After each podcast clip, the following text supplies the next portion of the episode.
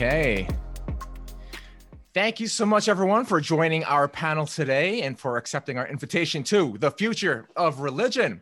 Now, the subtitle I gave for our inaugural discussion was Don't Call It a Comeback. And that's an LL Cool J reference for all you youngins out there. And I'm making a presumption, but I could definitely be wrong. But uh, is it coming? Uh, is it making a comeback, or has it never left? Uh, what is our relationship with religion, and how has it presented itself within society? And what could and should our relationship with religion be as we move forward. Now, uh, just like with our last uh, future of panel on governance, uh, this one was touched off by, at least for me, the Capitol riot. Uh, because uh, besides the Orange Man, uh, the one person that the media would not stop talking about was the QAnon shaman, right? you know, he's not a latently mythic figure, but a blatantly mythic figure. So and then uh, the reason that we structured our session like this with our facilitator for today is the day after the riot, I recorded an episode with our lovely facilitator for today, Raven Connolly, where we talked a bit about the incident as well as about our personal lives.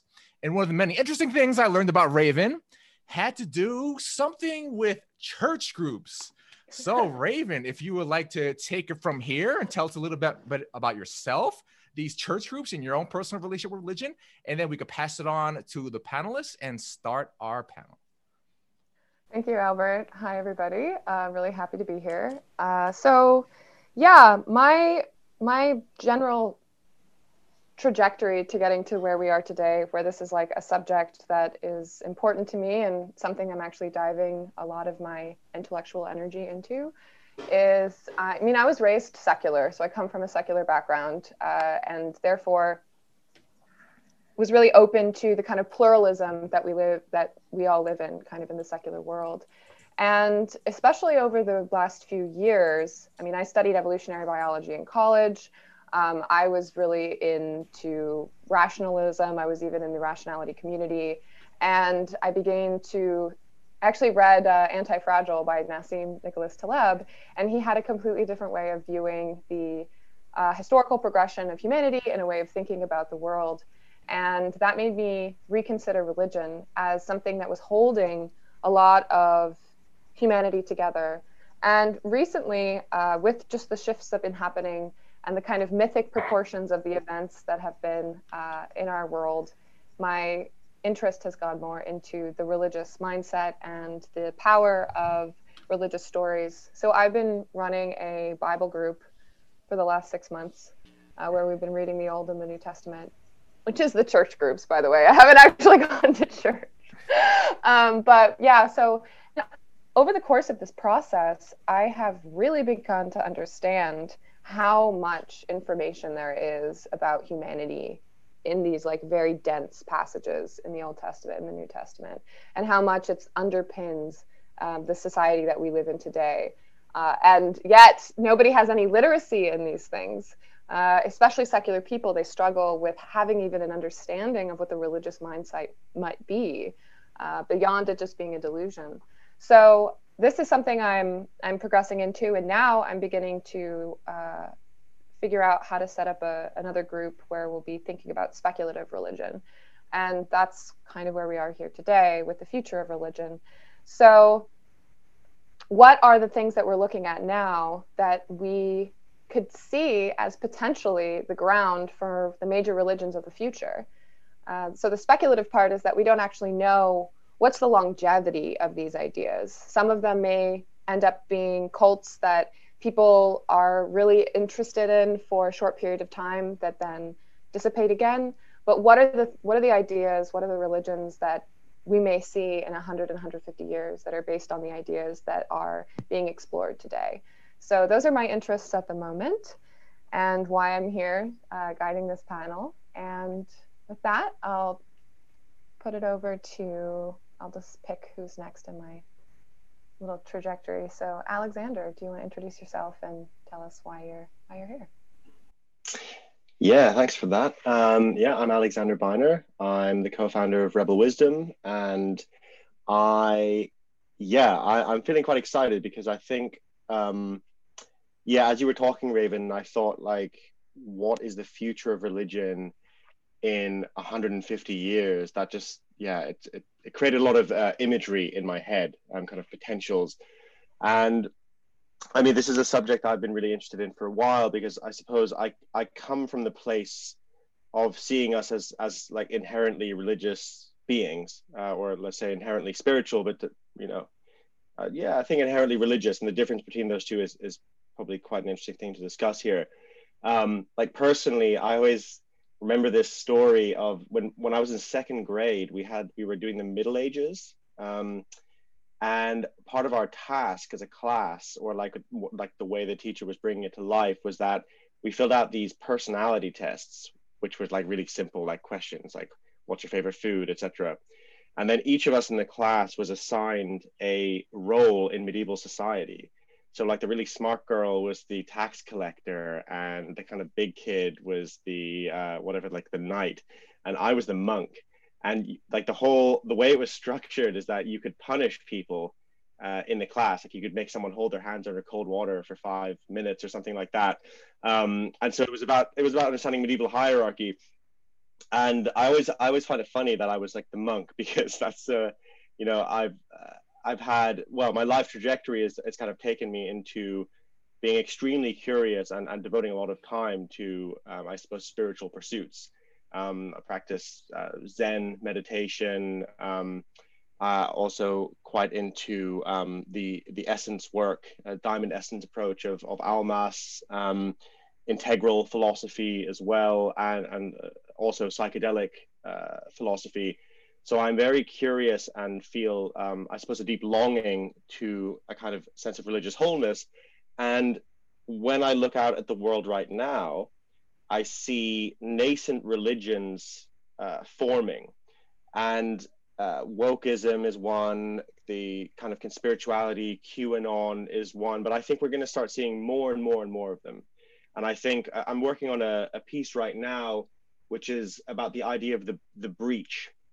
So the the idea of the imaginal realm, uh, the imaginal mythopoetic realm breaching into our kind of real world for want of a better term. And i think we saw that in the Capitol you know i find it fascinating that we have these images of people like you know it was memed heavily of, of like you know when you drop eight tabs of acid and thinking you're a burning man you wake up in the Capitol and you have these people sort of like perplexed wandering around being like oh shit for me symbolically a part of that i understand as breaching from this decentralized internet imaginal religion into the real world of an institution and being in a building where there's guns and there's actual stuff happening. And like the reality of that i see this perplexion on the faces of the people who were there.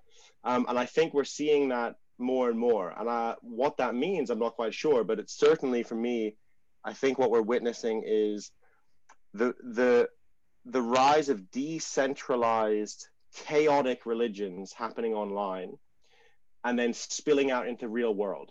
And because they're decentralized, I think that chaos is quite a dangerous thing and also something that's very pregnant with creative potential. And I think we're, in a sense, right at the beginning of that process. Um, so it's kind of it's a crazy time to be talking about the future of religion because we are we're in the primordial goo of emergent religion right now. I think of what we what we might see in the next 150 years. So uh, yes, I'm looking forward to talking about it, and I'm glad to be here. Thank you. All right, Colin, you want to introduce yourself? Hey, everybody, I'm Colin. Um, I'm here because I was invited and I said yes. That's the only reason. Um, but I do think a bit. I, I do think about religion. I I, I pra- practice. Um, I've been more into the uh, uh, practicing lately than I am the the speculating. But the speculating stuff is interesting too. Um, I was reading this book. It's called Glimpses of a Golden Childhood, and it's a it's a it's an Osho book. And I was reading it right before I, I popped on here, and there was this one section that I want to read because it it popped out as something that just kind of encompasses what I have been thinking and feeling about religion generally. And I mean, probably especially the for the future of religion. So it's just a short little section. This whole book is Osho telling stories about his his childhood. Um, so he's having this conversation with his grandmother. Um, and he says Christians, Jews, Muslims, everybody's lying. They all talk of God, heaven and hell, angels, and all kinds of nonsense without knowing anything at all. My grandmother was great not because she knew, but because she was unable to lie to a child. Nobody should lie to a child at to a child is unforgivable. Children have been exploited for centuries just because they're willing to trust. You can lie to them very easily and they will trust you. If you're a father, a mother, they will think you are bound to be true. That's how the whole of humanity lives in corruption, in a thick mud, very slippery, a thick mud of lies told to children for centuries. If we can just if we can do just one thing, a simple thing, not lie to children and to confess to them our ignorance, then we will be religious and we will put them on the path of religion. Children are only innocents. Leave them not your so called knowledge, but you yourself must first be innocent, unlying, true, even if it shatters your ego, and it will shatter. It is bound to shatter. Yeah, not lying. That's a good place to start. Definitely. All right. Thank you, Colin. Aaron, what's your relationship with religion? Hi, everyone. Good to be here. Uh, my name is Aaron Rogerson. I am a podcaster and YouTuber. I was raised Christian, but I stopped going when I was 14, which was about when I was able to make my own decisions. So it never really was something that ever connected with me. Um, and I guess my introduction would be to kind of try and define our terms a little bit because I see the word religion as being a little bit problematic because I think we're talking about a lot of things when we use the word religion. And uh, the way I would divide it up is that there is a the image or aesthetic of religion, sort of dressing religious or kind of being drawn to the religious uh, image, the experience, maybe the idea of being enlightened or insight porn. I think that B would be um, phenomenological self inquiry or spirituality or a kind of form of individuation, which we often associate with religion, sort of like the self work or uh, disassembling and reassembling one's experience or self in some way. And then C, which I would call a moral hierarchy, um, where people tend to sort of arrange themselves around a common idea or meme or symbol. And that sort of uh, that structured morality kind of is this system in which people ground their actions. And so I see these as being different things that are obviously interwoven. They overlap quite a bit, but they are different phenomena that we still use religion to describe all of them. And so, kind of sifting through those and kind of separating them a little bit and kind of figuring out which is which could help us make sense of this conversation. Um, and the first two, which is sort of the idea of religion and spirituality, I think are rising in prominence um, for a lot of reasons. And I think the third one, the moral hierarchy around which people sort of align themselves, um, is something that I think has increasingly become a little bit atomized and is sort of separating, fracturing into different groups. And I, I'm under the opinion that pattern is going to continue the atomization, but I don't know, and I'm open to the mystery of it. Great, thank you for starting the conversation about definitions. We'll get more into that a little bit later. And last but not least, Cadell. All right. Um, I can go off a little bit of what Colin said actually, because my my nanny, my grandmother, um, just passed away yesterday, and um, I remember actually she was extremely metaphysical. We would always have conversations about religion, and she was a Mormon.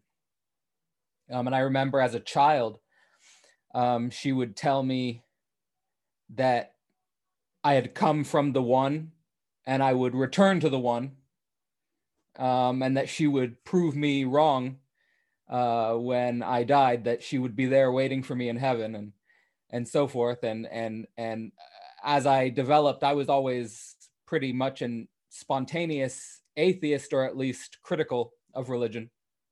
And I uh, gravitated towards evolutionism and naturalism, not really knowing actually that the ideology of evolutionism and naturalism was in fact a sort of effect or a symptom of postmodernism because in essence they were just deconstructing religion and um, also forwarding a religion of rationality um, to critique and deconstruct religion. Um, and the more I developed as a person and the more I developed as a as a thinker, um, basically I came, you know, to understand, you know, the great thinkers like Kant and Nietzsche, who understood that pure rationality was founded on an underlying irrationality, um, and that um, what the pure rationalist Enlightenment thinkers miss is their own embodied sexual existence, specifically sexual existence, um, not to repress anything. And that led me to sort of thinking that in order to make progress, instead of thinking the deconstruction of religion, we need to think the evolution of religion. And I think that's the synthesis between the evolutionary worldview and the religious worldview.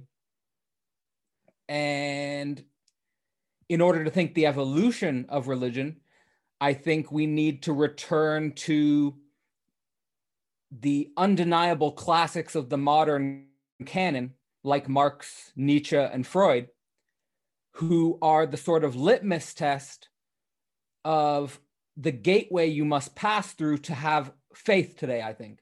You know, with with Marx, you have to make sure that your religion is not an ideological trap with Nietzsche, you have to make sure your religion is not founded in resentment. And with Freud, you have to make sure your religion is not founded in infantile, unconscious fantasies. And these are the tests to me that religion must pass in order to be credible.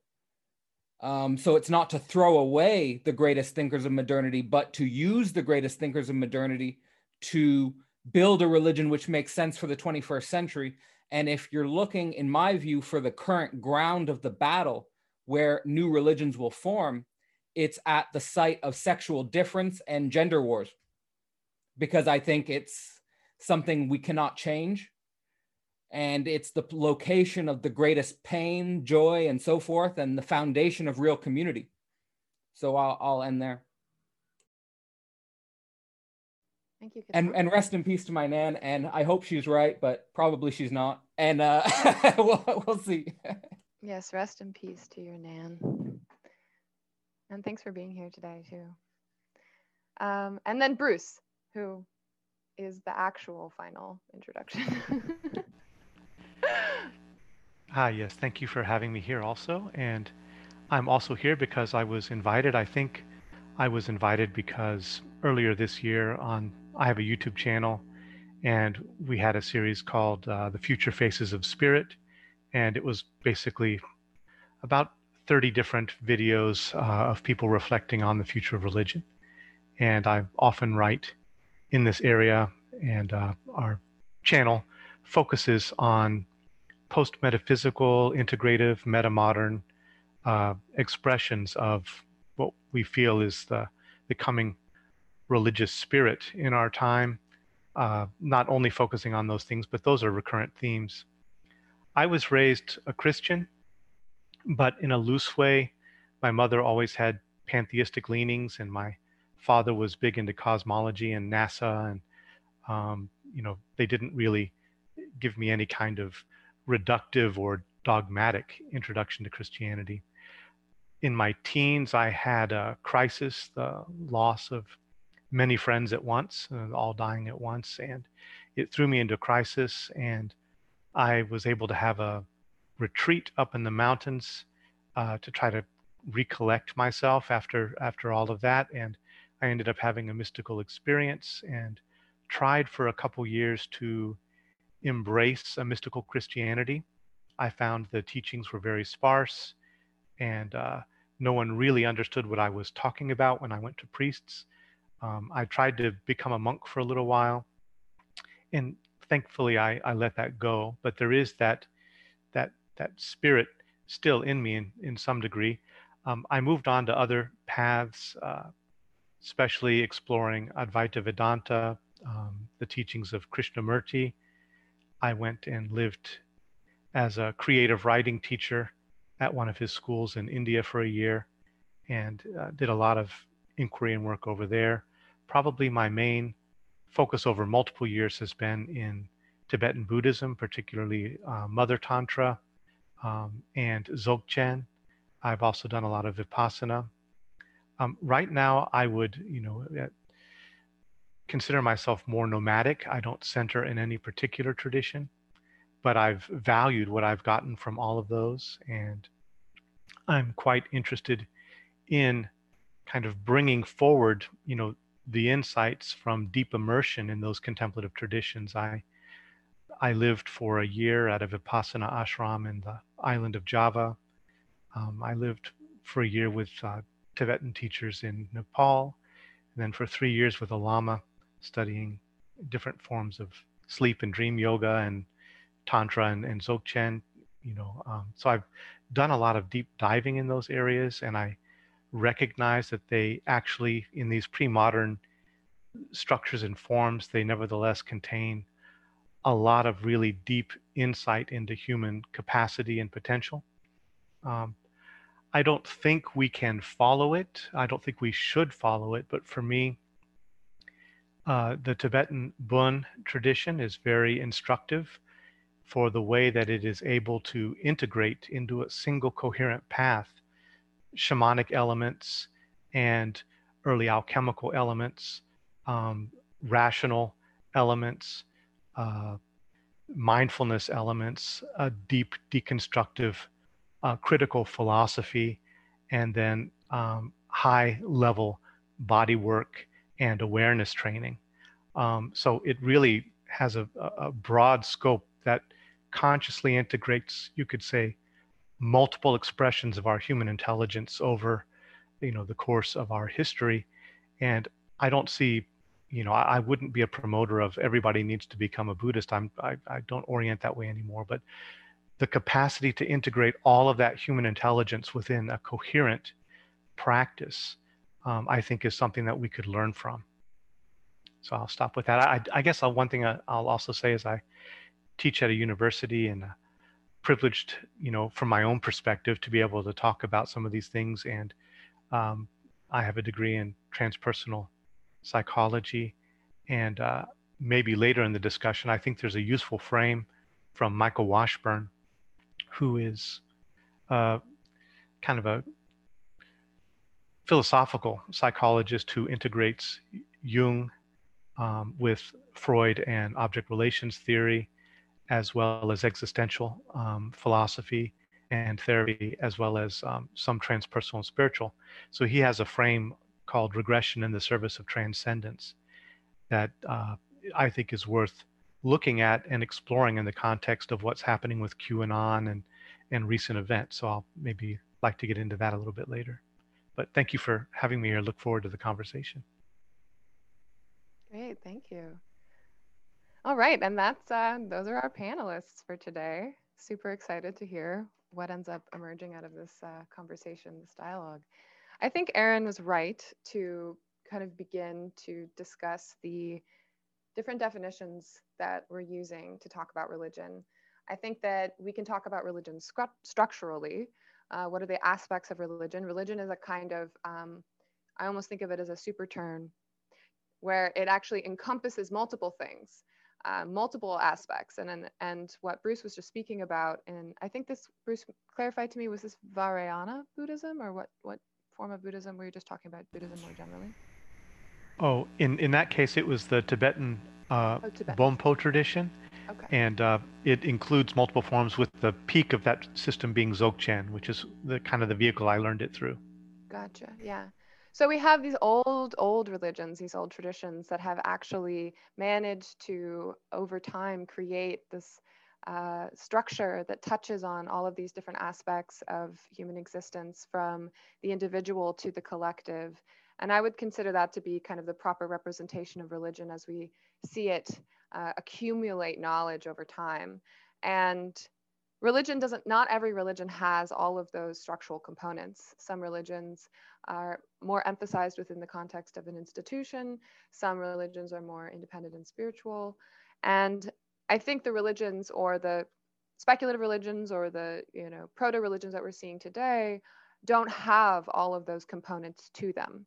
And so it's tricky to begin to talk of them as if they already are proper religion. Uh, really, instead, we're looking, I think Alexander pointed this out quite beautifully, as a primordial soup of kind of religious impulses that are beginning to knock around in our mimetic space and in our behavioral space.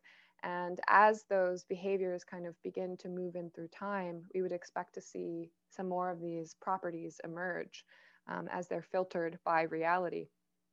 So I would like to start by getting everybody's um, sense of how, how do you all kind of parse the differences between these long-standing traditions, uh, these, these religions that have so much depth and human inquiry embedded in them, and compare them to the structures that we have today? Uh, and also, how do we treat things within the secular world, for example? Do we consider the religion of governance? Is, is, that, is that something that we say metaphorically is religious?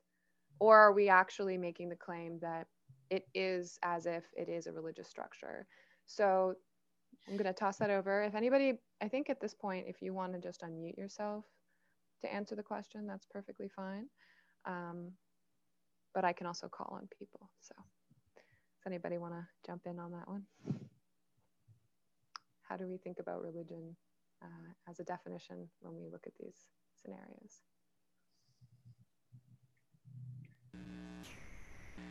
I can say something.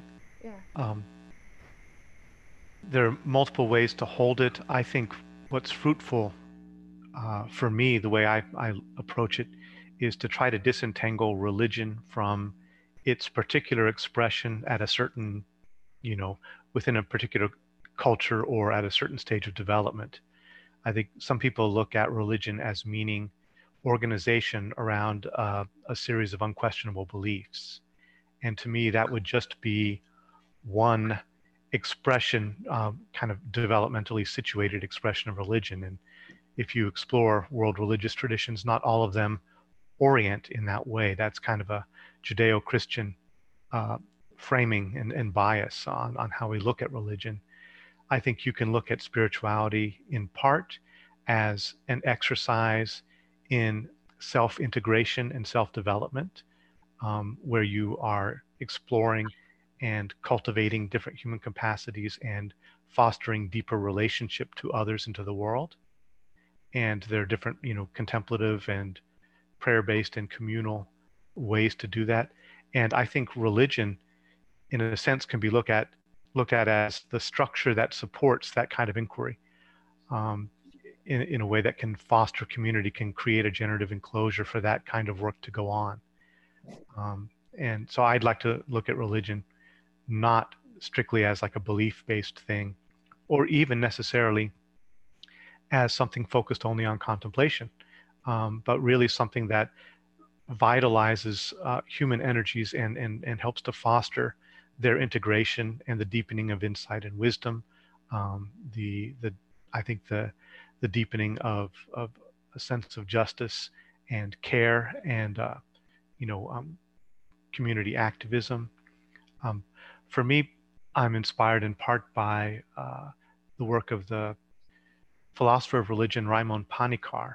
And in terms of secularism, he looks at secularity as a development of human religiousness in the sense that it is a deep valuation or revaluation of time, the temporal becoming, and the world, where many religions prior to the emergence of secularism tended to focus on the otherworldly and the eternal and to kind of uh, devalue um, the world to some extent, that the religious aim was to get away from it. And he says that the movement of secularism and atheism is basically a shedding of earlier forms of thinking and orientation that in our complex cosmopolitan time no longer served us, and that we actually need a this world and a temporal becoming focus to actually deepen our own wisdom, um, be more wisely and productively together, um, and that there is a sacredness in the valuation of becoming and the world um, that does not have to be reductive, but Um, so I, I, I appreciate that perspective, and uh, I think that could be a ground to to build on. Yeah, absolutely. Alexander. Yeah, I'd love to pick up off that. Um, yeah, I, I, think there's, I mean, the, like Bruce said right at the beginning, there's a lot of different angles we can take towards this. Um, a couple of things that come up for me are the difference between religious practice and institutional religion. Um, I think spiritual, not religious, is, or certainly was, the fastest growing um, religion or spiritual identifier in the US um, and, and may still be. You know, it's just this, this idea of people recognizing they have a spiritual impulse, but not wanting, because of the many harms that they've caused, to be associated with an institutional religion. I, I think that I understand and also, yeah, I also feel some of that myself, but at the same time, we as a culture rely on institutions in order to outsource our trust. Um, and it's, it's worth checking out the work of uh, Joseph Henrich at Harvard, who's looked at weird psychology in depth. So, West Weird stands for Western, educated, industrialized, rich, and democratic. And part of the way we developed, probably most of the people on this call, myself included, um, culturally and what is deeply, deeply embedded in our cultural psychology to a degree that none of us can really completely free ourselves from is that because we are in large groups and we can't just have a, a trust network, which is like me, my uncle, my, my cousins, my aunt, etc., we have to outsource our trust to institutions. Um, and we also have voluntary association, which means that we can choose to join different groups, different religions, different guilds, different bowling clubs, whatever it is. And so the idea of us being able to successfully nail religion without some institutionalized form of it, I think can be seen pretty well looking at the success or lack of success of a lot of the communes in the uh, 60s, 70s, and kind of 80s the the absolute failure when we try and completely free ourselves from kind of an institutionalized system. So that is a tension i think that's unresolved. And what we're seeing right now this these kind of decentralized simulated religions i call them they're not real religions because uh, this is something from gnostic theology and also from uh, amazingly actually repeats through a lot of religious traditions the idea that the ego mimics the essential values of, of a kind of deeper reality.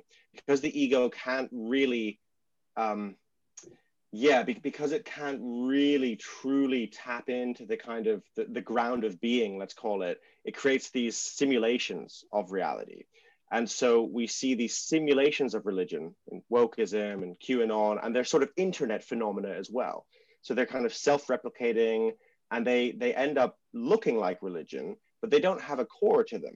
They don't have a transformative core. There's no, like in, in QAnon or wokeism, there's no sense that you can transcend.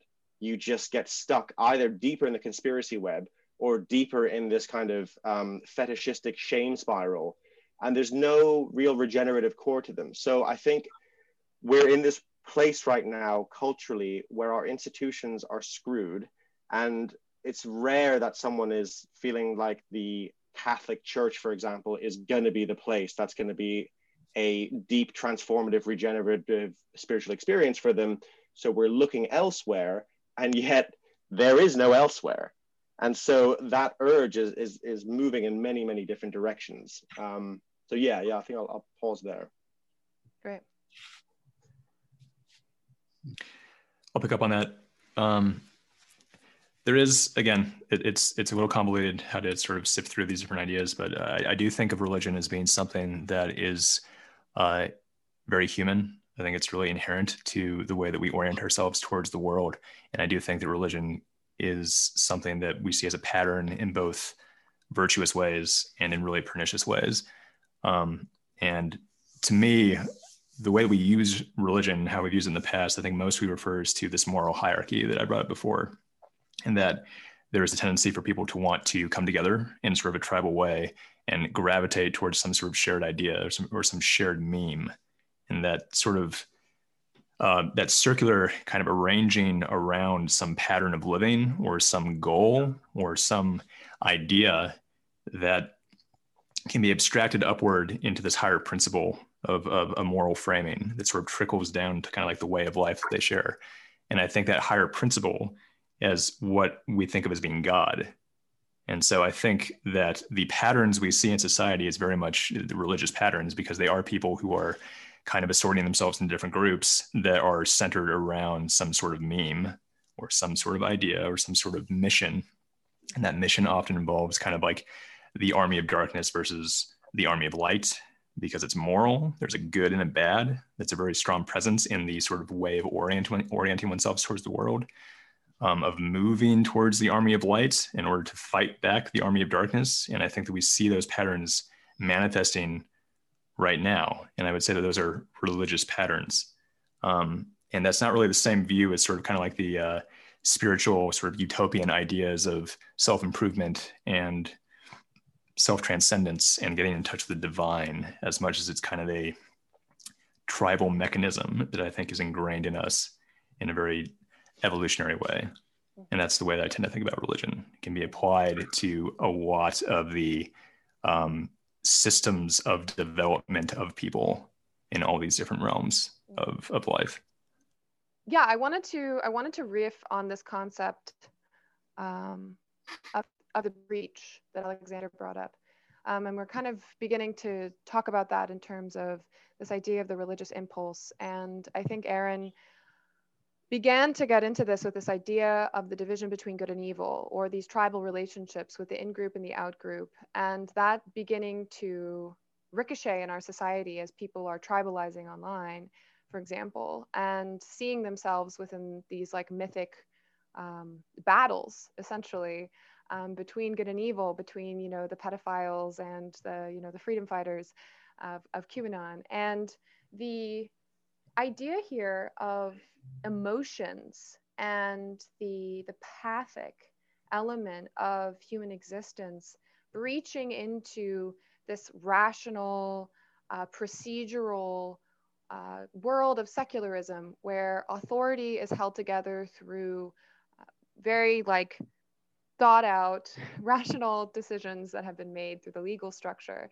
and how these things are now, obviously, with the incident at the Capitol, we have the perfect kind of uh, mythopoetic or symbolic scenario where the ha- where the seat of government of the United States that represents this rational utilitarian way of decision making of the culture of secularism of the authority of institutions has been literally breached uh, by this this mob motivated by this i think mostly um, fight between good and evil so does anybody want to i mean cadell sp- spoke on this alexander if you want to talk a little bit more about the breach that would be wonderful I'll say something about that um, i think the uh, even hearing aaron describe the I forget the way you put it, like the army of darkness and the army of light. Like it, it's uh, like it it it grabs at something inside of us, and like we, we want to be a part of that. We want, and, and I think part of that is is identifying with something that's larger than yourself. And I also think that um, it can be a numbing agent to actually figure out what's what's happening internally, and not questioning the tyranny of, of your own habits and the tyranny of your own opinions because you align yourself with the good and so you're on the good team and then you can suddenly shut off your mind you can sh- shut off any sense of self inquiry because you found your place within the tribe. And that's it's a it's herd animal behavior. Um, and one, one, one thing i'll say about this chaotic time too is historically there's never been a better time to pursue authentic spiritual spiritual practice. Like because chaos the chaos of the world it, it sort of lo- the because society's in such turmoil, it kind of loosens the grip of uh, of sort of uh, oppressing individuals. And in the internet age, there's so much information that you can actually go out and find your own path. And the failure mode of that, I think, is is becoming too caught up in a tribal identity and not thinking for yourself.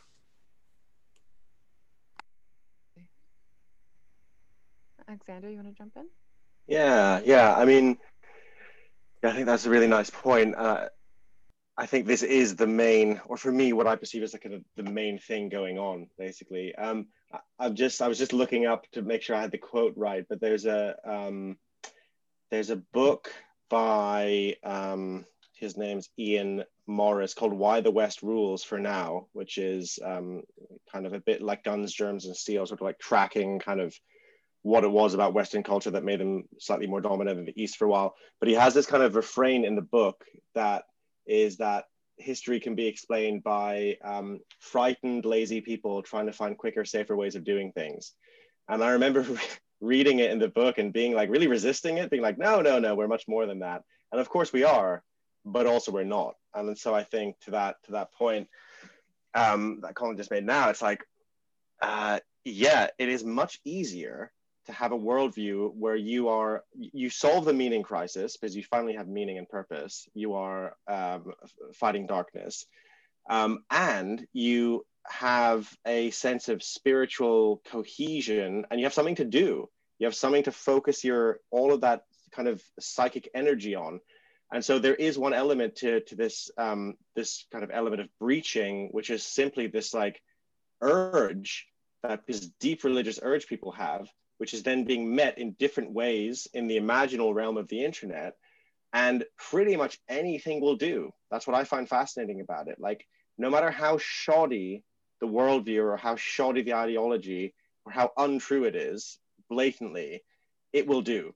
And that's, I think, a testament to the religious urge. And so it's, it's, you know, I often wonder what could we do to, uh, mitigate that in some sense and have a healthy outlet for our religious impulses impulses.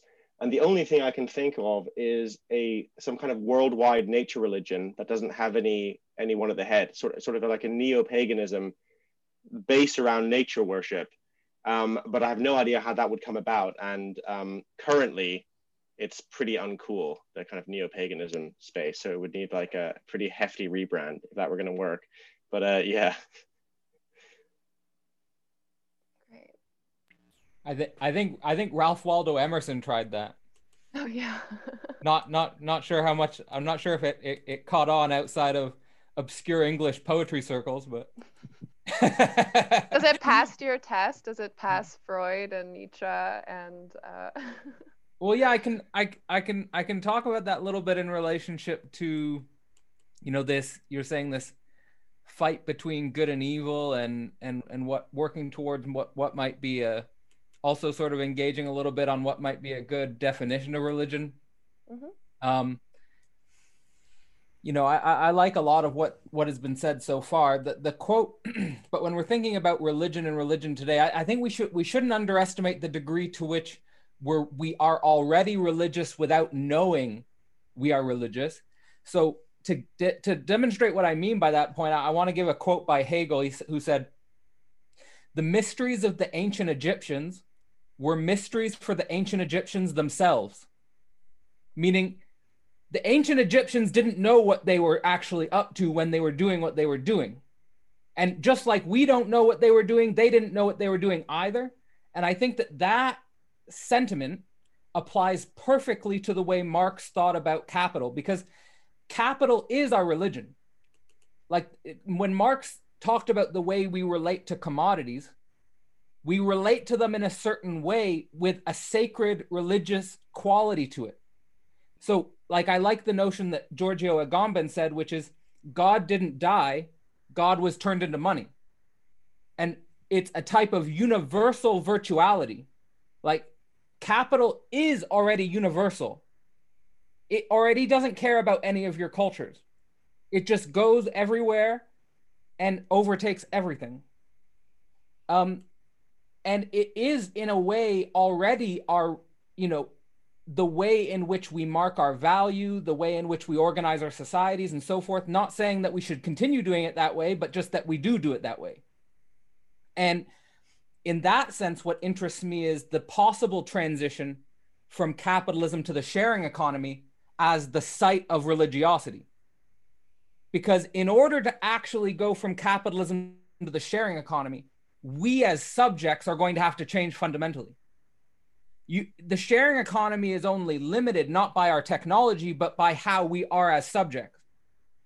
How we you know the difference in order to think about this think about the difference between going to a hotel and going on couch surfing. The difference in subjectivity is really what's at stake here in the difference between these two modes of production basically and then to connect that litmus test of marx to the litmus test of Nietzsche and Freud. For Nietzsche, he thought good and evil were basic, and this is, I think, a crucial point about good and evil for Nietzsche is good and evil are the same thing. That evil is just a more direct expression of good. You know, like like Osho. I just watched a, a lecture by Osho today where he said he was impressed with the intensity and the authenticity of people's hate, but he was not impressed by the authenticity and the intensity of people's love. In order to find out your love, you have to be deeply with how you authentically hate. And in order to be authentically good, you have to understand your evil deeply. Otherwise, it's just shallow. So that would be basically be the emergence of the overman.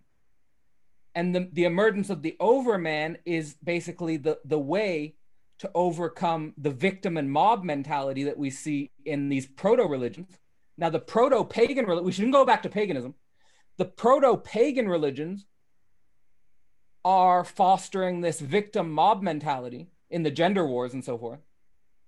And I think only the overman can overcome that by seeing that we're all basically victims of reality. So we have to engage in a type of universal struggle and see the, the commonality of the struggle as opposed to looking for someone to blame for that if that makes sense. And then finally before i stop i, really think i finished a lecture last week on on on freud's view on religion. And and the, the central idea he communicates is his theory is that what becomes religion is a condensed fixation in the social sphere from private neurotic ceremony so, in other words, you have your own little private ceremony that you use to keep away anxiety. And then that over time builds up cumulatively into a social identification. And I think that that is is is an interesting way on a personal level to think about what you actually are finding sacred. Mm. Awesome, Cadell. Um, I think we can move on to our first uh, question uh, from our crowd. Isaiah, can you please unmute yourself and ask your question? Thank you, Albert.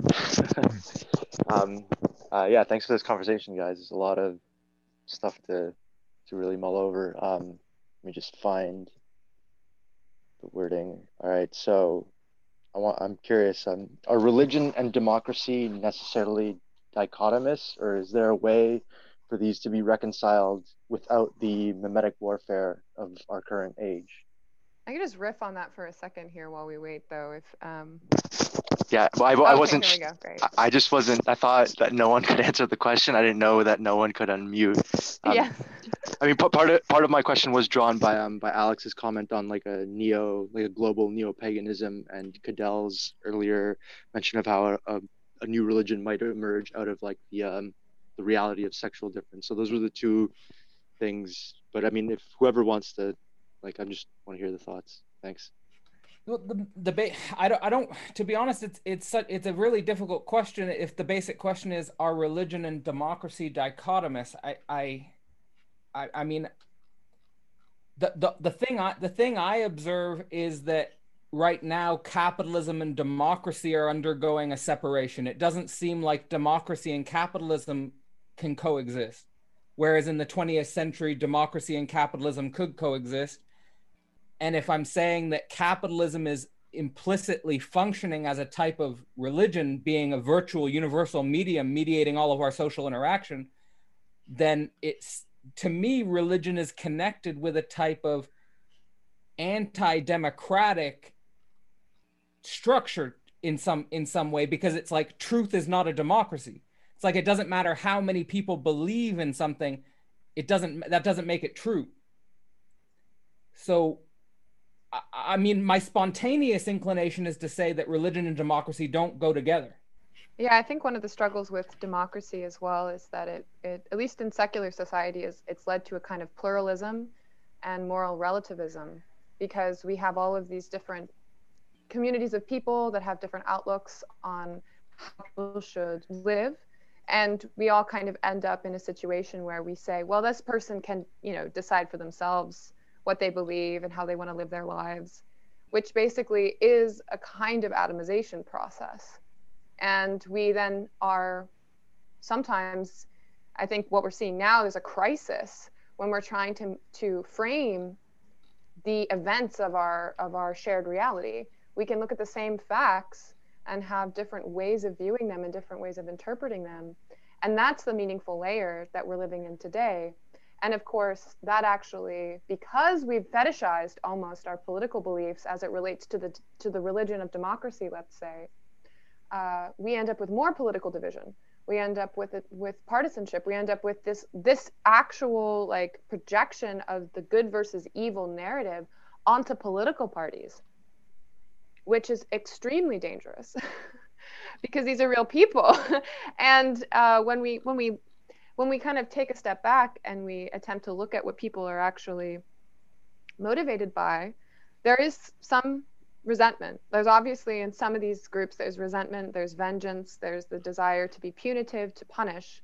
But there are also people who are motivated by a sense of injustice a sense of wanting to right wrongs in the world wanting to expose bad actors.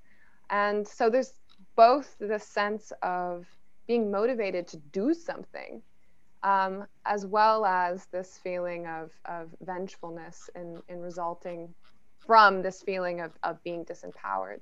So these these dynamics within democracy, uh, as it relates to kind of religious or uh, I mean, and I think religious in the sense of devotion, right? It's not like it's a full religion. It's it's not like there's a spiritual path like really laid out in in a very strong way, like there is with with tantra or some of these other practices um, within wokeism or something like that. But um, yeah, so I guess that's what I would say is that democracy as its as its own kind of religious framework, cre- it, you can see how these dynamics end up showing themselves within the, the democratic process. And they, it, I mean, at least in America, it's like looking like more division is, is on the horizon for us.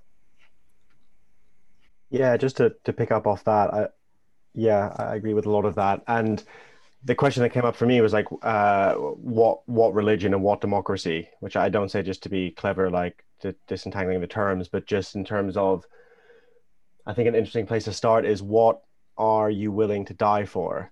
And that contains within it the deepest religious impulse. So it may well be, and may well have been at some point, that many people were willing to die for their country. Um, speaking as a European, that time has sort of passed here largely. I think there are people in the States who, who feel that probably more. There's people here obviously who feel that as well, but it's very, it's very different now. Um, but that for me contains the deepest religious impulse what people are willing to die for. And so if there is a tension point between unless you have like a theocracy where it's all kind of blended together in some horrific situation you have this tension between whether someone's willing to die for their religion or whether they're willing to die for the uh, the group identity encapsulated by uh, their nation. And i think increasingly people aren't willing to die for either um, but you've got to be willing to die for something, I think. Otherwise, what are you doing?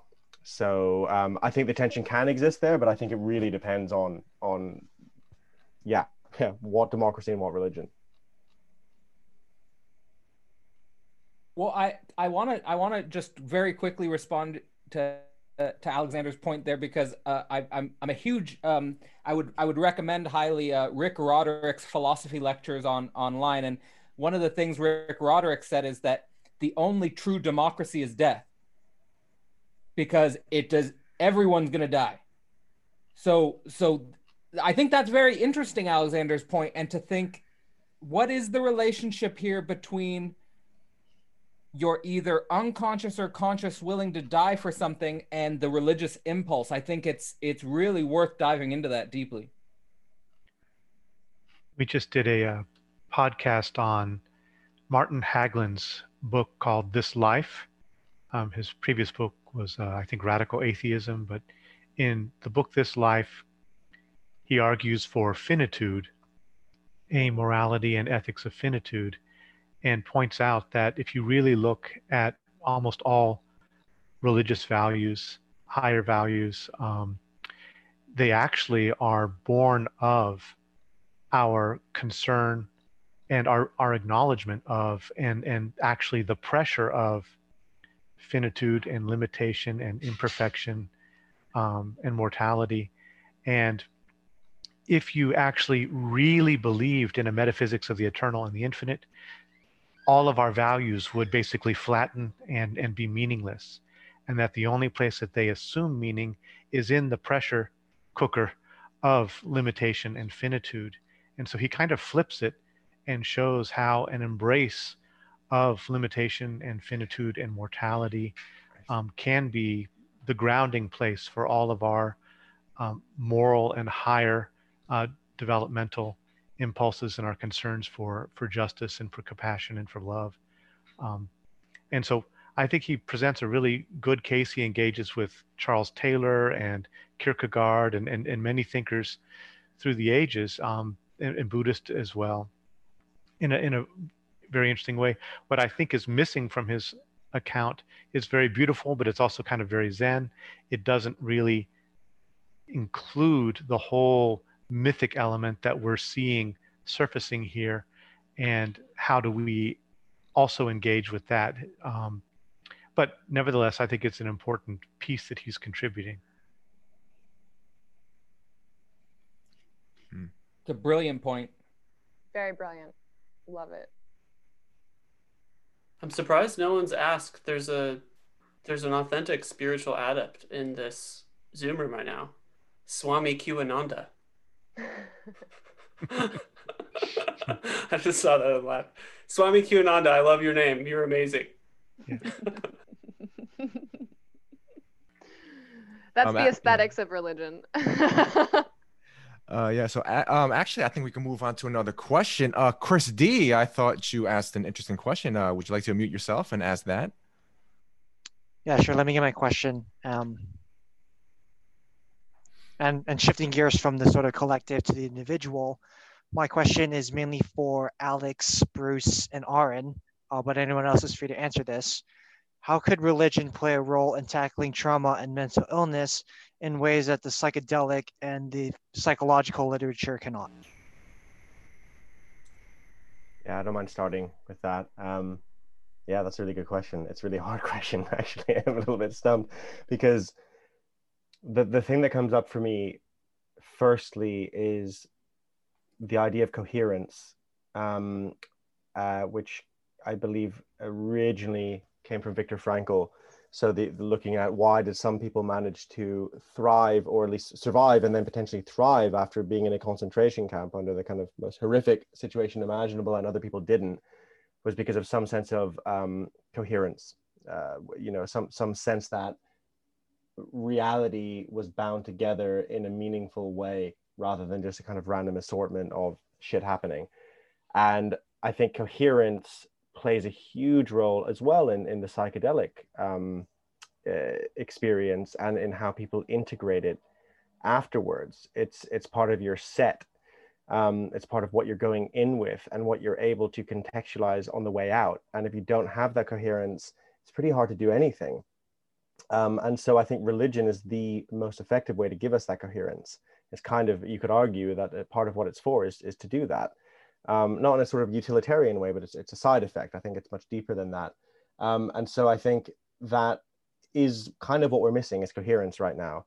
Um, and that's what you can get from religion or, or in, indeed from just being in nature and being present in nature. You know, that's, that's again, why I, I'm, I'm big on the, what is a, a nature religion look, a new nature religion look like, um, because it's accessible to everyone and everyone can have a direct experience of it rather than it being mediated through an individual. And uh, as we all know, individuals don't do very well when they're in that position of mediating divine um, information or mediating metaphysical information and tend to become massive assholes. Um, so, yeah.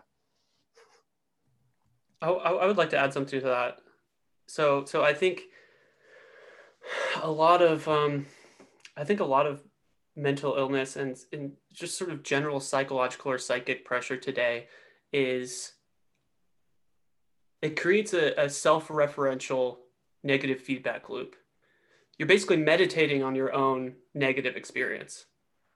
And so any type of religion that pulls you out of that loop and allows you to meditate on something else like a, a deity or the divine or serving others, you're creating a new positive feedback loop.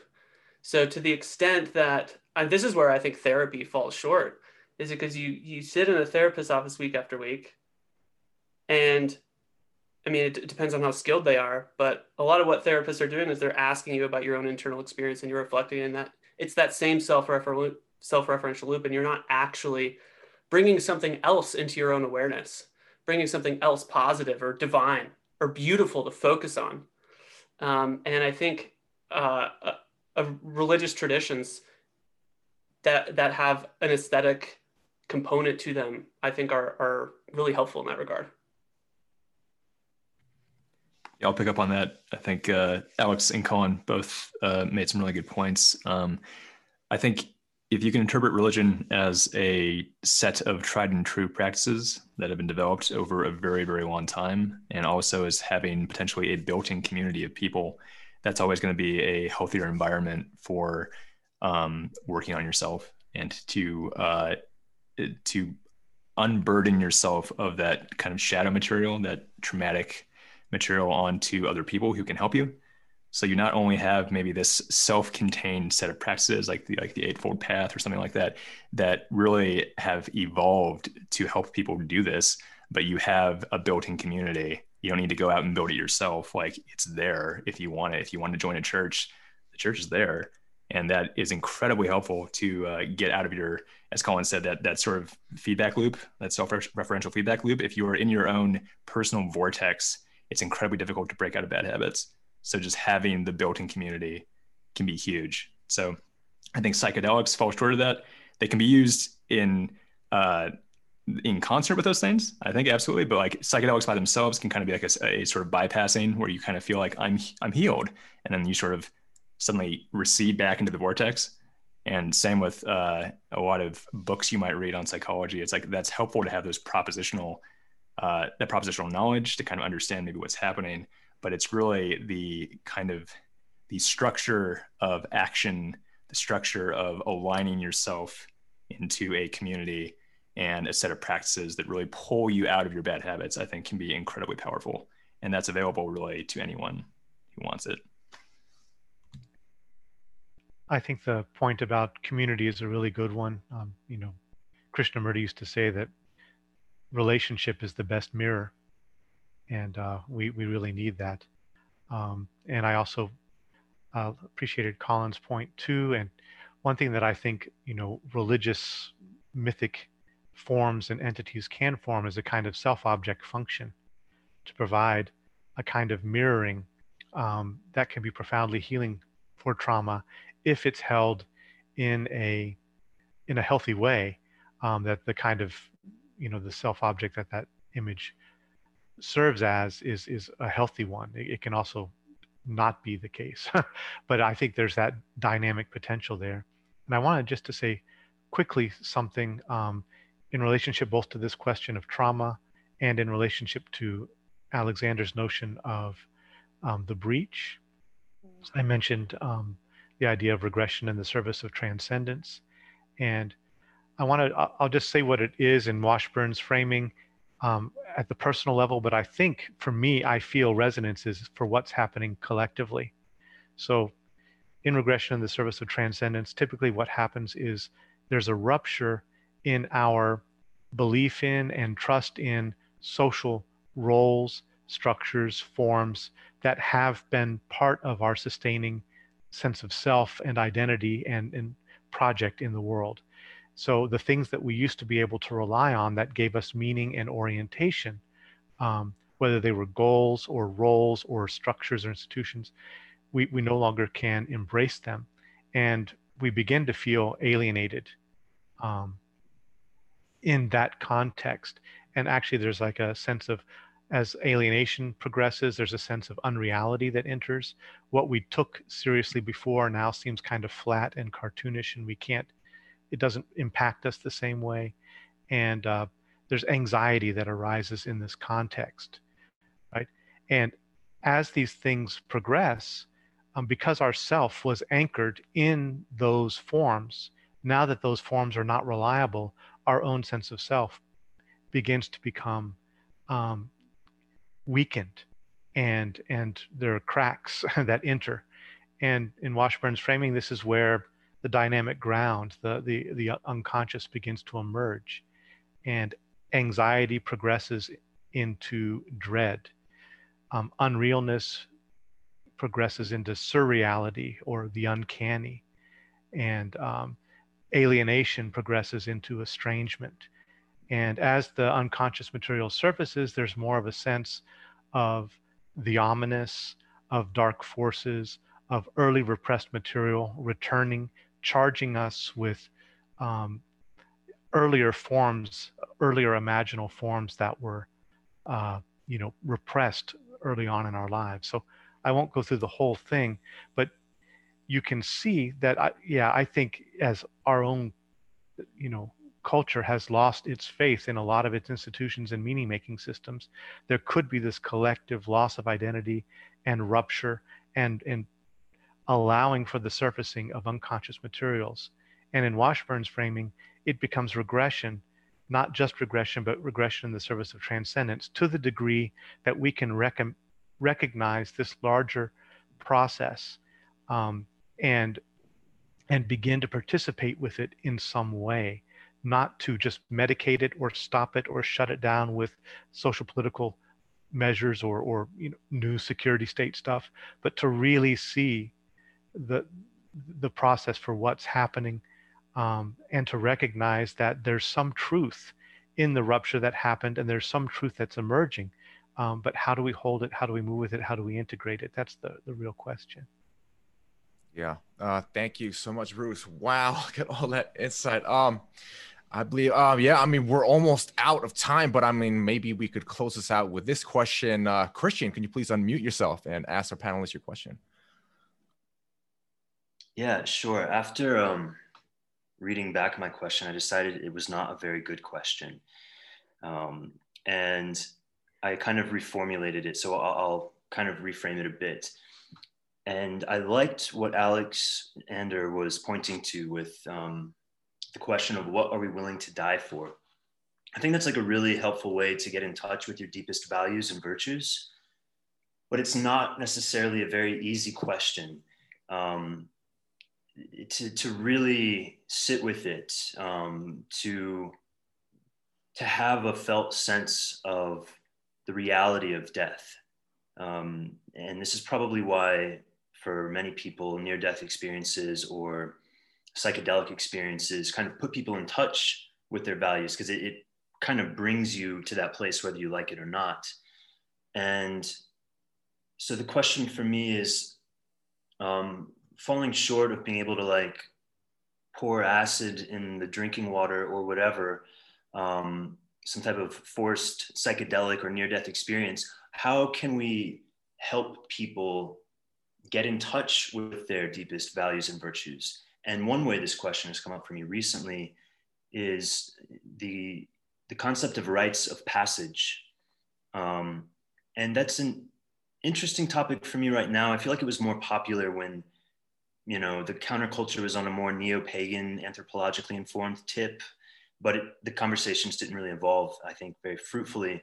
But in the sense-making space and these kinds of conversations I've been hanging out in today, I haven't heard that brought up very much. And it seems like it might form a really integral piece of the future of religion is what rituals um, are provided um, publicly or you know at a high level of access to people um, which can get people in touch with themselves in a deep way such that a um, a more beautiful religion or whatever can start to evolve.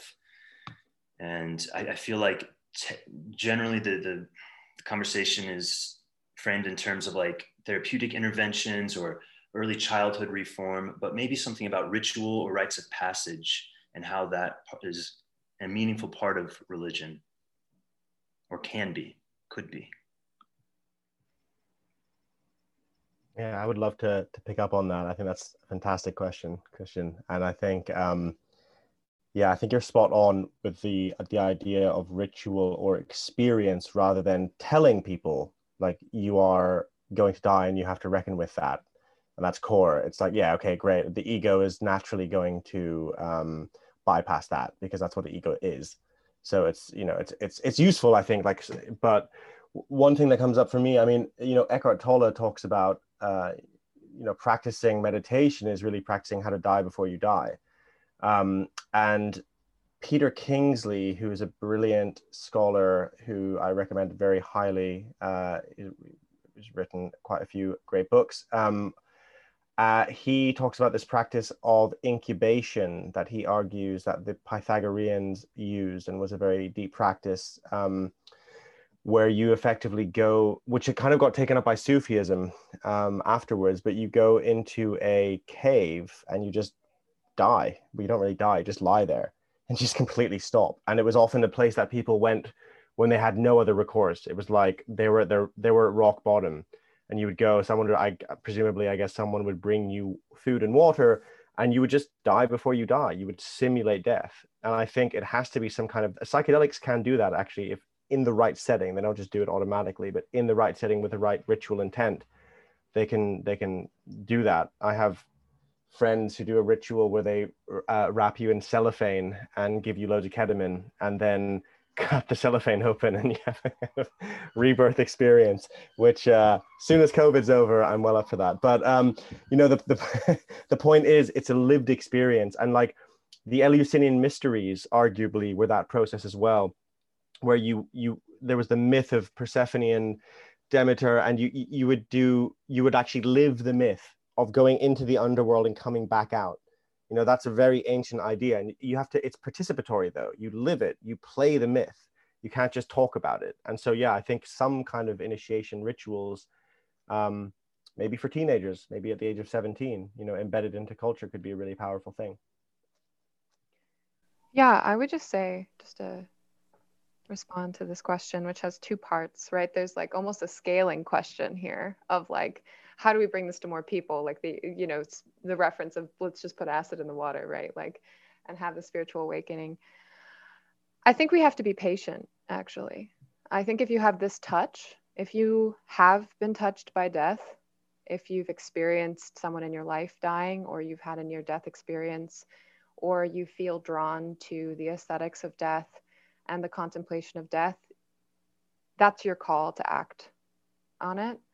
And that there's an influence that can arise from, from the, the location that you are adjacent to the world around you. And I think that that, that is where at least I begin. Um, the question of scaling this is, I think, a question of time, of temporality, of, of filtration by the world, by reality. And I think that that's actually essential. Religions that have these like complex practices and deep ways of, of knowing these principles of existence have been worked out through thousands of years of practice. And it's that filtration through reality that gives them that depth of knowledge, that accumulation of knowledge. I think the scaling religions that we're seeing now are what Alexander spoke to as the primordial soup, right? And if we take the Q shaman as an example of a, of a person so emblematic of this like intersection between new ageism psychedelic culture psychedelic um, work like this this person and he also speaks um, in some um, some interviews about his own childhood trauma and his own drive to like be on this the forefront of this war of good and evil i think doing psychedelics is not only uh, a positive. It's like it can actually cause you know you to dissociate from reality, to especially if you have the psychedelic mindset with the QAnon explanation of reality, and you're walking around the world and you're seeing all these symbols and signals, and I think it actually can cause greater disconnection from the world. If and so thinking about operating at scale. Um, with these very powerful tools without without any kind of this take brings you to the next point the initiation practices right so with ritual and initiation the way i've been thinking about this recently um, is that there are periods of time and transition where you are going to face some amount of chaos. And of course adolescence is is like really one of the first truly chaotic identity ripping um, inter experiences that a human being goes through besides birth right? You have birth and we don't have a lot of rituals around birth and that's something i've been thinking about a lot. Um, but then we also have uh, adolescence and i think teenagers are actually reaching for tools within their environment uh, to initiate themselves into adulthood um, having sex much younger or um, you know reaching for piercings and tattoos, or uh, we have people who are changing their gender identities now uh, to initiate themselves into new groups. So I think that societies in the past have actually figured out that if they have these structures already existent, they can actually help these young people move through this process and actually come out the other side with the cultural tools to assimilate into the group. And I think that that's important because that moment actually can be a moment where people become traumatized. And this goes back to the idea of the authority uh, figure who is corrupted.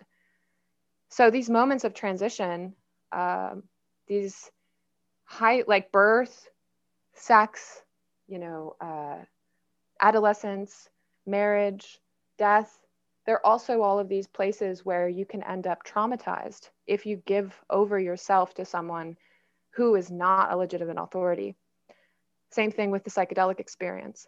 So, all of that, I think, requires us to think carefully and think about responsibility and to think, be cautious about scaling because we don't actually know what we're inviting uh, in, in that situation, given the significance of all of these things um, and how deep they go, especially when someone's been traumatized, how much work we've just given them uh, to, to work through in order to come out as an integrated whole onto the other side.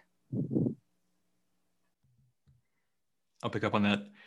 Um, yeah, I think it's a great question. I think it's also a very, very difficult question because in some ways we're talking about um, a kind of coming of age process or a rite of passage, as you're saying, that is not something that's going to be fun or feel good.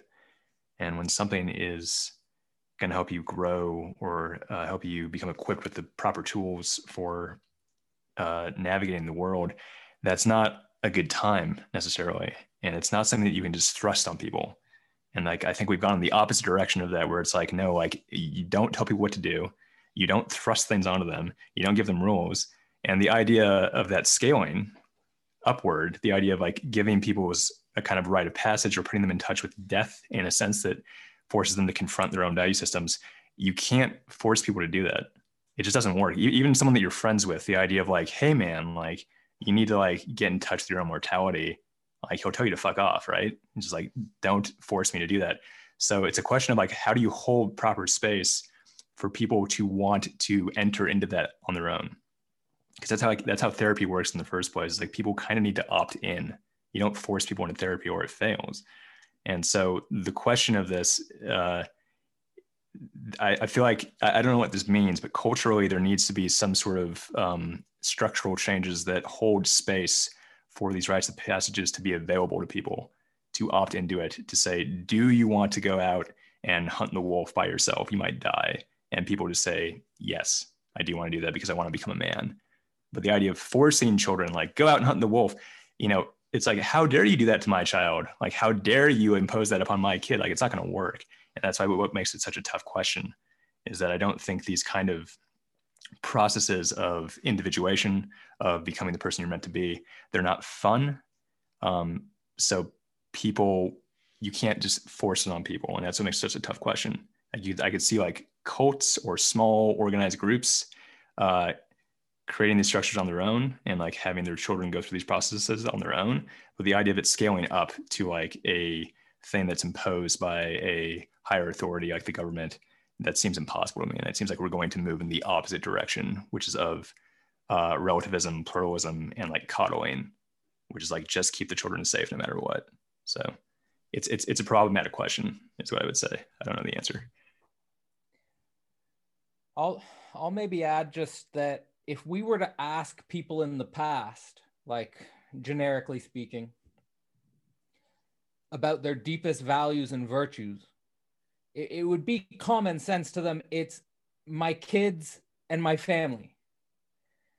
People would have children and they would dedicate their entire life to make sure their children were safe, secure, and going to grow up for the next generation.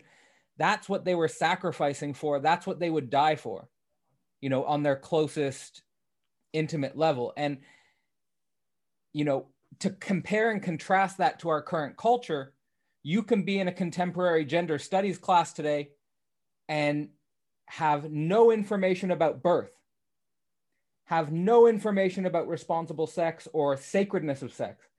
You could have no information about motherhood, no information about what it means to be a father in gender studies courses, in women's studies courses. They, they won't talk about, they wouldn't talk about midwifery, for example. It, eh, these types of things are have been discarded from the culture because we don't want to actually socially construct from a real ground if that makes sense. It's not that we should get rid of social construction say but what is the ground upon which we socially construct? So i i think that the question for this on the level of sexual difference would be are little are girls being raised to understand a deep knowledge of birth process that their bodies are capable of? Our little our little boys and grow up to be men understanding the nature of their sexual energy and how it matures and their responsibility with that energy these things we our culture has discarded we don't talk about so that to me would be the ground upon which we could have that conversation and also the, the to me the philosophical question would be why did this wheel of reproduction to the next generation. Why did that wheel break? And and and because that's very strange evolutionarily speaking.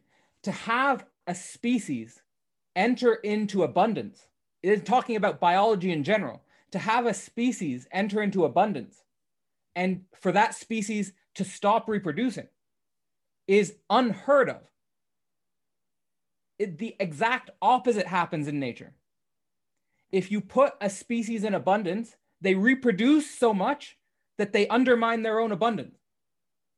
But when humans get abundance, we just take ourselves out of the gene pool. And I don't hear any philosophers today asking about that as a mystery. That's a, to me, that's an evolutionary mystery. Yeah. Uh, thank you so much. Um, so I mean, perhaps we can move on to the closing statements. Uh, this uh, flew by, but uh, if anyone would like to start and just kind of cap off, I mean, maybe uh, Raven, would you like to start or would you like to pass it on to someone?